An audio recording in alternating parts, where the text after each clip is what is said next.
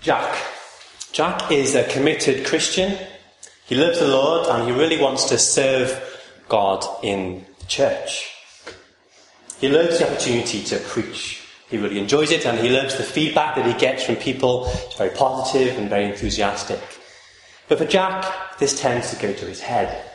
He gets very proud and he believes that he should be preaching a lot more than he is because everybody really needs to hear the things that he has to say.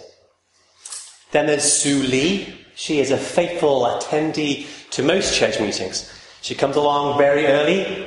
She's good at setting up what needs to be set up before the, the event. She stays behind and she clears away afterwards. Long hours at these events.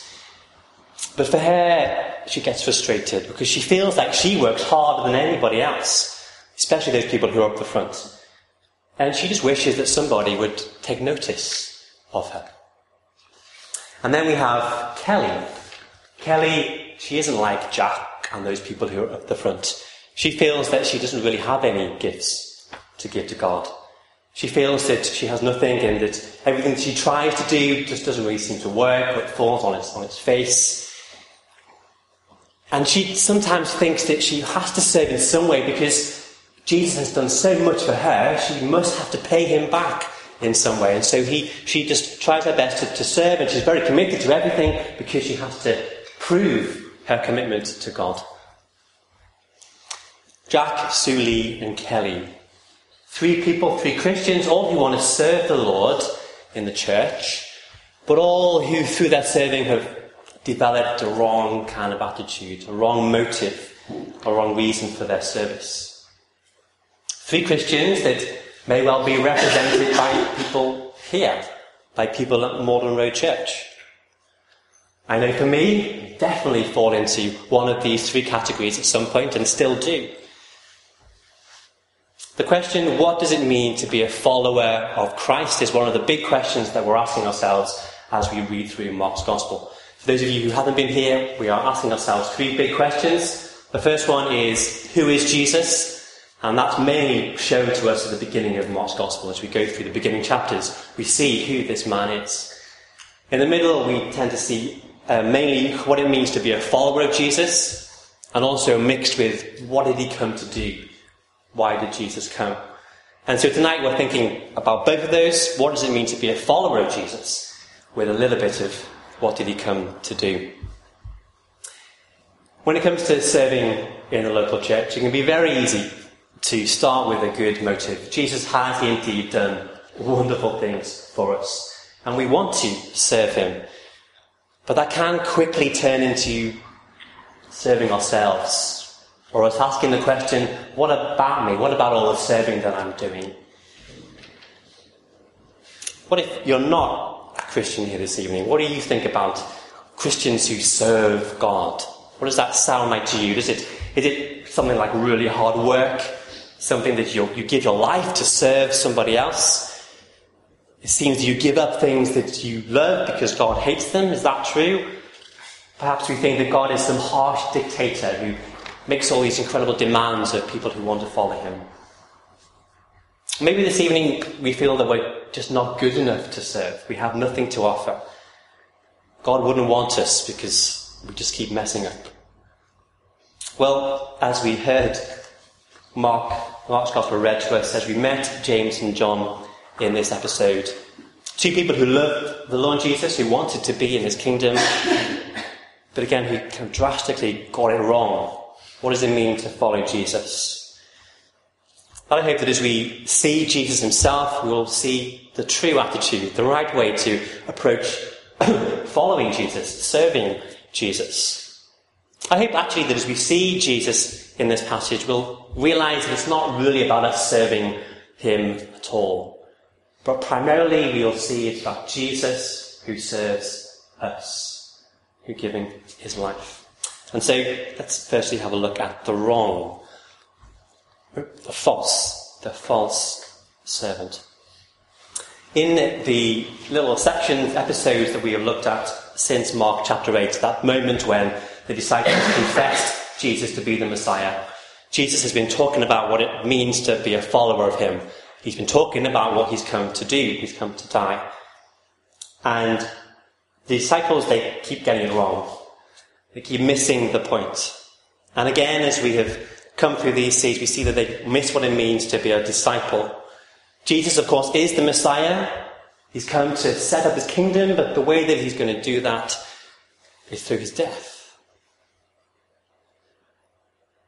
And the disciples, they just don't get that. When Jesus said in, in chapter 8, they didn't get it because they said, No, that's not going to happen, Jesus. You're the Messiah. We won't allow people to kill you. They didn't get it in chapter 9 because straight afterwards they started arguing and comparing who is the greatest. And they haven't got it here because James and John come to Jesus with this wrong question about what it means to be a follower Jesus. Jesus and his disciples are on their way to Jerusalem. They're on the way to the capital city, to where all the action is going to happen. Mark tells us the first verse that we read, verse 32, they're on the way to Jerusalem. Jesus is leading the way. He knows exactly what's going to happen. He is going headfirst. Others are following him. And those that follow are astonished and afraid. There's this emotion of what's going to happen, unexpected, unexpectedness of what's going to um, come to them in Jerusalem. They're astonished, they're, they're afraid, they're a bit confused because of things they've heard Jesus say. They know that he's the Messiah, and they've been brought up since children knowing what that means, that this is going to be the, the king of Israel, he's going to re-establish the nation. It's a great time, and these disciples have become a part of it. He's going to be exalted as king, the Romans will be defeated, they're not quite sure how that's going to work. But they also know that going to Jerusalem is that's a scary place because it's full of Romans. It's full of these religious leaders that hate Jesus and want to see him dead. They're just this small group of 12 with a few other followers. Know, how is it all going to happen? What are they going to have to do? What are they going to have to face to see Jesus fulfill his Messiah duty?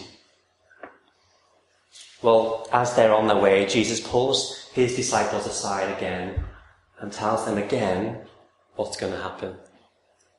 That he's going to suffer and die. he gives us more detail than he has done before. He tells us that the, it's going to be the, the teachers of the law that will condemn him, and then he'll be handed over to the Gentiles, to the Romans, and they are the ones that will crucify him. Jew and Gentile both involved in, in the death of the Messiah. But the disciples have learned from a young age that this Messiah will, will, is not going to die, surely. And now they're being told a different end to the story, but somehow they still believe that he's going to conquer. They still believe that Jesus will get glory. We see that in, in, in James and John's question, that Jesus will have glory. But how is that going to work out? Let's have a look at that question to Jesus. Verse 35. then James and John, sons of Zebedee, came to him. Teacher, they said, we want you to do for us whatever we ask. You can imagine, can't you, James and John trying to get close to Jesus at the front of the queue, pulling him aside, thinking back to chapter 9 when they were comparing amongst themselves who was the greatest. Well, James and John are in the special three. They went up the Mount of Transfiguration. They saw Jesus transfigured. Surely they must be up at the top. And you can imagine them saying, Hey, Jesus, nudge, nudge, wink, wink. We're your favourites, surely. What you do what we want you to do. Ask. We want you to do what we ask. And so Jesus, in his gracious, loving, way that he does. He says, What do you want me to do for you? Let one of us sit at your right and the other at your left in your glory. That would be like two people, two politicians coming up to the new Prime Minister in May and saying, Hey, let me be deputy and let this guy be the Chancellor. Have they been listening? Do they not understand what it means to be a follower of Jesus? Being one of the twelve, being, does that mean being great, being with Jesus, being conquerors, being at his right and left, getting the glory and the fame? But didn't Jesus say earlier on that if you want to be, if you want to follow me, you must deny yourself, and take up your cross. Did they not get it when Jesus said, Anyone who wants to be first must be last and the servant of all? The right and the left are places of great honour. The king sits in the middle on his throne, and those, his best officials, sit either side of him to rule and exercise authority on the king's behalf. But at least James and John, they do recognize that Jesus will get glory, that he will be the king, he will be sat on his throne. And so Jesus replies, You don't know what you are asking. You desire fame and, and, and position in people's eyes. You want to have the control and the power and the prestige. But that's not how my kingdom works. You want to be like the Gentile rulers who, who lord it over those, who exercise authority, who, who give orders and make demands. But that's not the kingdom of God. And so Jesus goes on and asks, asks them a really interesting question, verse 39. Can you, no, not verse 39, verse 38. Can you drink the cup I drink? Or be baptized with the baptism I am baptized with? And James and John, they answer, yes. But what does Jesus mean? What does he mean about this cup and this baptism? Well, the Old Testament, the cup symbolized the cup of God's judgment, of God's wrath, of suffering in some kind of way. And baptism too, dipping, immersing, overwhelming suffering and so James and John, they, they know this. They, they were known the Old Testament. They knew that somehow the cup of baptism would mean suffering in some kind of way. And so, yes, they understand that Jesus will get glory and he'll sit on his throne. And of course, that might well mean hard work. It means war, of course. We're going to be fighting a battle against the Romans. They'll face physical difficulties and, and injury and maybe death, and these guys are, are confident that they're willing to face this for Jesus. But as we read, we, we see that Jesus and the boys, they're just they're missing each other. They're completely talking about different, different things. to say that Jesus is left and right is about serving, it's about suffering. But Jesus is talking about a different kind of suffering. He says to them, Yes, you will. You will drink the cup I drink and be baptized with the baptism I am baptized with. But to sit on my right or my left is not for me to grant. These places belong to those for whom they have been prepared. James and John, they don't yet truly understand what that means for them. They will suffer, they will die for Jesus. James, the first apostle, too actually die. They have to wait a bit longer to find out what that truly means. You see, for them, following Jesus, it's all about the fame and the glory. It's about what they want, what they want to get out of it. They want fame and position, power, control. But as we'll see in a moment, this is not the way of God. What about us, our attitude to serving the Lord Jesus? We want to serve God, but sometimes we want it to do it because we want Him to be pleased with us, for Him to bless us and reward us. We want to serve God because we want other people to notice us and think that we're great. We want to serve God to, to make us feel better, to serve God because we know that He needs us.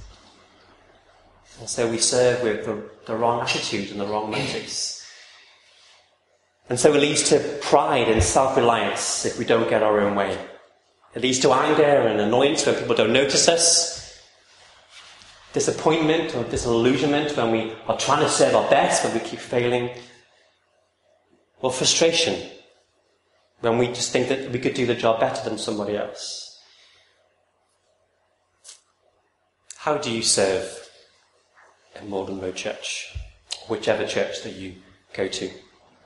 Whether you're somebody who stands at the front on a Sunday morning or whether you're somebody who does a quiet job that no one knows in the middle of the week? What is your attitude towards the serving? What's your attitude towards God, towards others?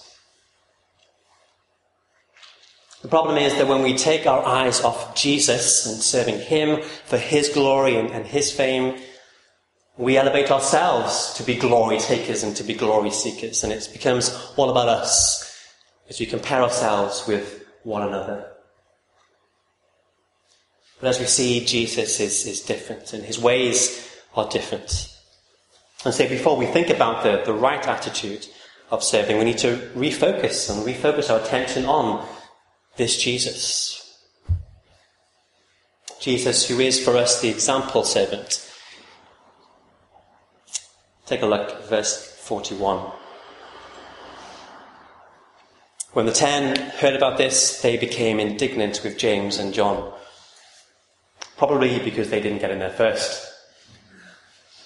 Jesus called them together and said, You know that those who are regarded as rulers of the Gentiles lord it over them and their high officials exercise authority over them. Not so with you.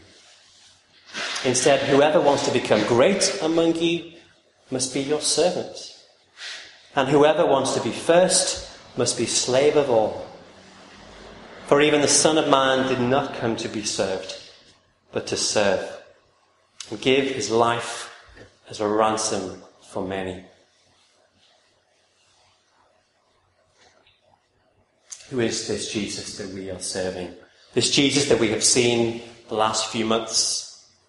Great man, loving, caring, full of compassion, done great deeds in the community, healing, delivering people from demons.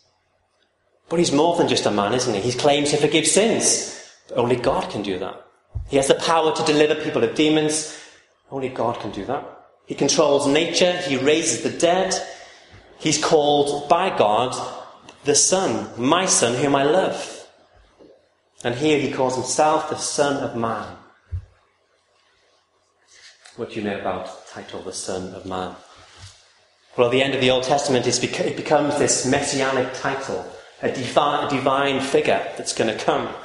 Daniel has a vision in, in his book, and he sees one like the Son of Man with God in glory and, and authority. He's given authority to rule all things. And so here we have Jesus. He's arrived, the true Son of Man, the Messiah that was promised, the one who's come to rule and reign forever. Jesus has come down, and yeah, he is worthy of all praise and all authority and all power. And he's worthy of it, and we should give it to him. He's good and perfect and glorious and holiness, and he rightly has that highest highest place.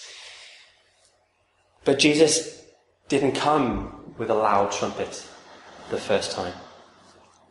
He didn't come declaring to the world with fanfares. He wasn't born in a royal palace in comfort and riches. but he was born humbly in a quiet, remote town of Bethlehem. And he was laid in a manger. Jesus said, I have not come to be served, but to serve. How does he serve? Well, he serves by giving his life, by dying for the sins of the world. Verse 33 Jesus says, The Son of Man will be delivered over to the chief priests and the teachers of the law. They will condemn him to death and will hand him over to the Gentiles, who will mock him and spit on him and flog him and kill him. Three days later, he will rise. Jesus came to serve. He came to suffer and die. He died at the hands of his enemies. He died serving his enemies. He died in their place. He dies in our place. He came to be a ransom, to pay the price for sin, to rescue us from God's wrath and judgment, to redeem us from slavery to sin and Satan, how? By exchanging himself with us. He put himself in, up in the place of guilty sinners. He bore the wrath and judgment so that we can be free from it. And although James and John, although Jesus asked whether they can drink the cup and be baptized with the baptism, it's Jesus who really and ultimately drinks the cup of judgment. He is baptized, overwhelmed with sin as he becomes sin for us. I'm sure many of you know the famous chapter of Isaiah, Isaiah 53, famously called the suffering servant, the song of the suffering servant. Let me read some verses, verses 10 to 12. Yet it was the Lord's will to crush him and cause him to suffer. And though the Lord makes his life an offering for sin, he will see his offspring and prolong his days. And the will of the Lord will prosper in his hand. After he has suffered, he will see the light of life and be satisfied. By his knowledge, my righteous servant will justify many, and he will bear their iniquities. Therefore, I will give him a portion among the great, and he will divide the spoils with the strong, because he has poured out his life unto death, and was numbered with the transgressors. For he bore the sin of many, and made intercession for the transgressors. So, if we want to know what true service is about, we need to look at Jesus. He is no harsh dictator, no tyrant leader who makes demands, who says you must live like this to be accepted by me. No, he's the loving Son of God, the one who humbled himself and gave up everything to redeem us, to save us, to bring us near to him. And he's done it. There's nothing that we can do. There's nothing that we could do. Price is paid in full. And through faith in Jesus, sin is forgiven, but more than that, righteousness is now given to us too. And so in God's eyes, we stand before Him as holy and righteous, perfect people. Not because we do those perfect, righteous things, but because we have Christ's righteousness. We're in Christ. We've been united to Him spiritually by the Holy Spirit, and we can come to Him. We're ransomed children of God, servants of the King, the great King. And so, how does that affect? How does knowing those truths affect how we serve? The true servant. We serve God from our new identity, firstly. Not as someone who, who tries to, to do it to get into the, the club by earning God's approval. We serve not because we have to, but because we want to, out of thankfulness and gratitude towards God. And we serve as fellow servants together, humbly, sacrificially, giving of ourselves so that Christ may get the glory.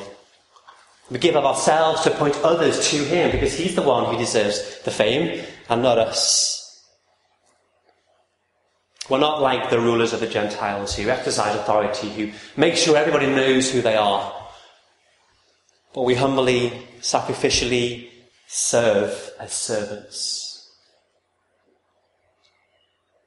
We serve from our new identity. We're no longer slaves under God. Slave, God is no longer a slave driver. He doesn't demand hard work of us. He's no longer that faraway, distant God but he's come to us and we know him personally. We have a personal relationship with him through Jesus. We're servants of the King. Loved by him and by his grace, he helps us and, and enables us to live for him rather than telling us to meet the targets that he sets. And so for, for Kelly, or maybe for you, people who try to prove themselves to God there's nothing that we can do to prove ourselves to God. But the truth of the gospel is that He is well pleased with us because of Jesus. Jesus has met the standard.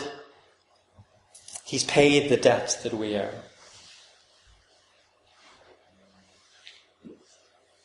For people like Kelly who, who want to keep on serving to, to maintain God's love, we need to know that we don't need to do that.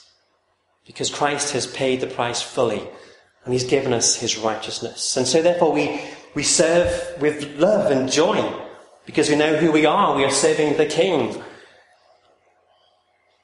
And even though we're not somebody who is up front, that doesn't matter. God doesn't care about that.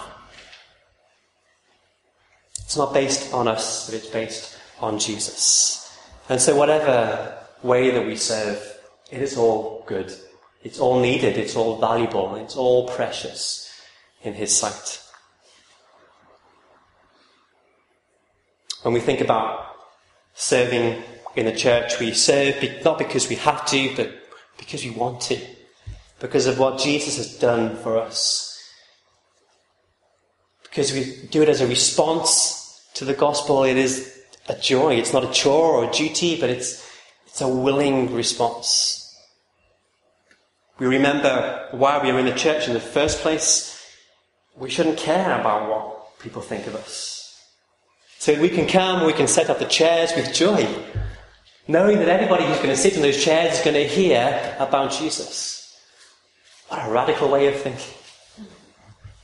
So for someone like Sue Lee, who works so hard and tirelessly doing the, the job that just seem rubbish, if it wasn't for someone like that, people would have no chairs to sit on to hear the good news of Jesus.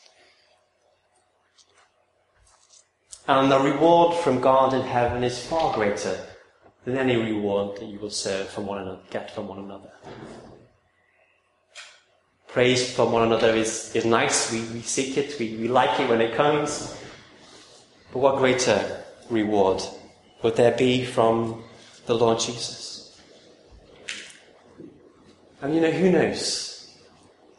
Places around Jesus are prepared for those who they've been prepared for. Who knows who will be sitting in those chairs? When it comes to serving God, we do it in response of who He is and not who we are. Because of what He's done and not because of what we've done, and so therefore it's all about Him and His glory. And so therefore when we preach, in our Bible study le- le- leading, in Sunday school teaching, in music ministry, in whatever it is that we may do, particularly those things that are in front of other people. We do it because we point people to Christ. And I'll tell you that's hard, being someone who's preaching. I was walking to church this evening and I was praying, praying that God would bless the sermon and would bless you guys, that you would hear and respond. But I heard myself praying good things, but really my motive was that I want people to think this is a good sermon. And I tried so hard not to think that, but those thoughts keep coming back. Charlie understands. I so people like Jack or you, we need to take a back seat and let Jesus be the one who has the centre stage.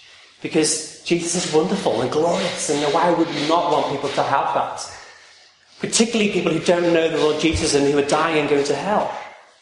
If we are more cared about ourselves than we are about them, we've got it completely wrong.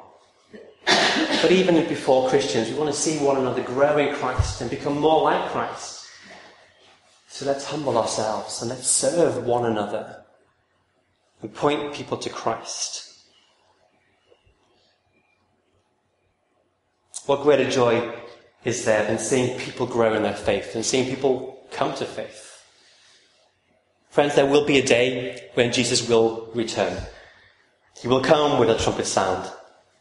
He'll come to gather us all to be with him. He will rule and reign forever here on the earth. That day will be wonderful and I'm looking forward to it. He will sit on his throne forever and ever.